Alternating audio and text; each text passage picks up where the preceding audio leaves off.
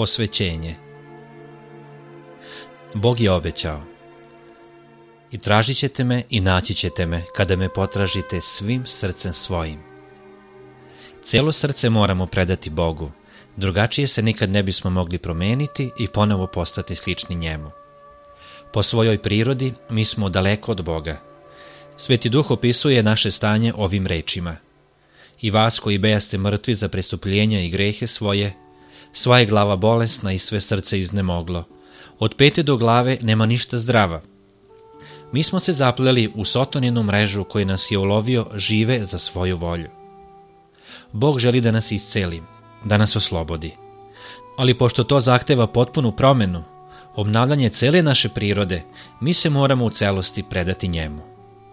Borba protiv samog sebe najveća je borba koja se ikada vodila. Odricanje od samog sebe, pokoravanje svega Božjoj volji, ne može da se ostvari bez borbe. Ali čovek se mora pokoriti Bogu pre nego što se može preporoditi i postati svet. Božja vladavina nije utemeljena, kao što bi to Sotona hteo da prikaže, na slepom pokoravanju, na nerazumnom ograničavanju. Ona se poziva na razum i savest. Tada dođite, veli gospod, pa ćemo se suditi. To je stvoriteljev poziv bićima koje je stvorio. Bog ne utiče prisilno na volju svojih stvorenja. On ne može da prihvati izraze poštovanja koji nisu pokrenuti dragovoljno i svesno. Iznuđena pokornost sprečila bi svaki pravi razvoj uma ili karaktera, napravila bi od čoveka običan automat. To nije stvoriteljeva namera. On želi da čovek, vrhunsko delo njegove stvaralačke sile, dostigne najviši stepen razvoja. On postavlja pred nas visinu blagoslova do koje želi da nas uzdigne svojom milošću. On nas poziva da mu se predamo kako bi mogao da izvrši svoju volju u nama. Nama je prepušteno da odlučimo hoćemo li biti oslobođeni iz robstva grehu, da uživamo u uzvišenoj slobodi sinova Božijih. Dajući sebe Bogu, mi bezuslovno moramo da odbacimo sve što bi nas moglo odvojiti od njega. Zato spasitelj i kaže Tako dakle svaki od vas koji se ne odreče svega što ima, ne može biti moj učenik. Moramo se odreći svega što bi naše srce moglo odvratiti od Boga. Mamon je idol mnogih. Ljubav prema novcu, želja za bogatstvom, zlatni je lanac koji ih veže u sotonu. Drugi obožavaju ugled i svetovnu čast – život je ispunjen sebišnom dokolicom ili neopterećen odgovornostima i dolje trećih. Ali ovi ropski okovi moraju da se raskinu. Ne možemo polovično pripadati gospodu, a polovično svetu. Mi nismo Božija deca ako to nismo u celosti. Ima oni koji tvrde da služe Bogu iako žele da sami u svojoj sili drže Boži zakon, izgrade pravedan karakter i obezbede spasenje. Njihova srca nisu pokrenuta dubokim razumevanjem Hristove ljubavi, već obaveze hrišćanskog života ispunjavaju kao uslove koje im je Bog postavio da bi mogli da zadobiju nebo. Takva religija bez ikakve je vrednosti. Kad Hristos bude boravio u srcu, duša će biti ispunjena njegovom ljubavlju, tako radosna u zajednici sa njim da će prionuti uz njega i gledajući njega zaboravit će sebe. Ljubav prema Hristu biće izvor delovanja. Oni koji osjećaju silu Božije ljubavi ne pitaju kako bi sa što manje truda mogli da se zadovolje Božiji zahtevi. Oni ne traže najniža merila, nego im je cilj da budu u savršenom skladu sa voljom svog iskupitelja.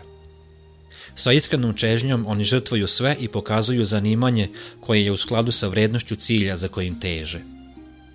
Priznavanje Hrista bez takve duboke ljubavi prazno je pričanje, suvi formalizam, težak jaram.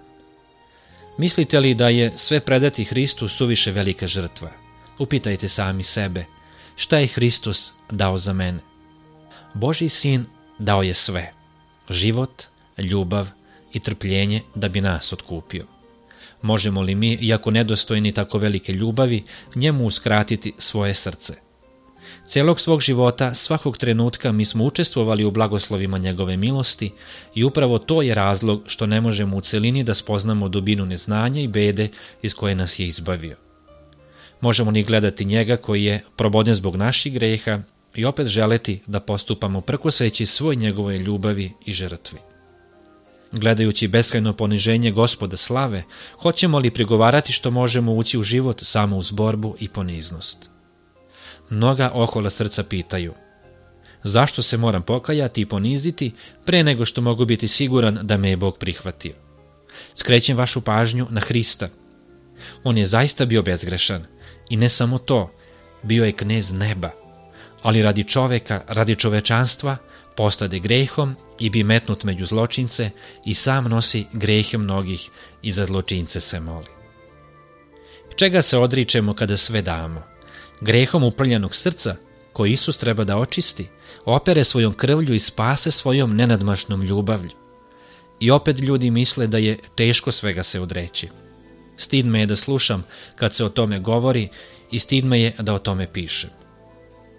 Bog ne zahteva da se odreknemo nečega što bismo za svoje dobro mogli zadržati. U svemu što čini on ima pred očima dobro svoje dece. Kad bi bar svi oni koji nisu izabrali Hrista mogli da shvate da im on nudi nešto neizmjerno bolje od onoga što sami žele. Čovek čini najveću štetu i nepravdu sebi samom kad misli ili radi nasuprot Božjoj volji. Nema prave radosti na putu koji je zabranio onaj koji zna šta je najbolje i koji želi dobro svojim stvorenjima. Put prestupa je put bede i propasti. U zabludi smo ako mislimo da Bog rado gleda patnje svoje dece. Celom nebu stalo je do čovekove sreće. Naš nebeski otac nijednom svom stvorenju ne uskraćuje radost. Božanski propisi zahtevaju od nas da ne popuštamo onim željama koji bi izazvale patnje i razočarenje, koji bi nam zatvorile vrata sreće i neba. Otkupitelj sveta prihvata ljude onakve kakvi jesu, sa svim njihovim nedostacima, manama i slabostima i on će ih ne samo očistiti od greha i otkupiti svojom krvlju, nego će zadovoljiti i najdublje čežnje svih onih koji prime njegov jaram, nose njegovo breme. Njegova namera je da svoj mir i odmor daruje svima koji dolaze k njemu po hleb života. On zahteva od nas da ispunjavamo samo one dužnosti koje će naše korake odvesti do vrhunca blaženstva do kojih neposlušni nikad neće dopreti. Pravi, radosni život duše jeste da se u nju useli Hristos, nada slave. Mnogi pitaju, kako mogu sebe predati Bogu? Vi želite da se predate njemu, ali vam nedostaje moralne snage, robujete sumnje i sputani ste navikama svog grešnog življenja. Vaše obećanja i vaše odluke slične su kulama od peska. Niste kadri da upravljate svojim mislima, svojim pobudama, svojim osjećanjima. Svest da ste prekršili svoje obećanja i izneverili svoje reči, slabi vaše poverenje u sobstveno poštenje i navodi vas na pomisao da vas Bog ne može primiti. Ali ne morate da očajavate. Vama je neophodno da razumete šta je prava moć volje. To je vladajuća sila u čovekovoj prirodi, sposobnost odlučivanja ili biranja. Sve zavisi od pravilne upotrebe volje. Bog je čoveku dao vlast da bira i na njemu je da se posluži njome. Vi ne možete da promenite svoje srce, vi ne možete sami od sebe da posvetite Bogu osjećanja svog srca, ali možete odlučiti i zabrati da mu služite. Možete mu predati svoju volju tada će on delovati u vama da hoćete i činite ono što je njemu ugodno.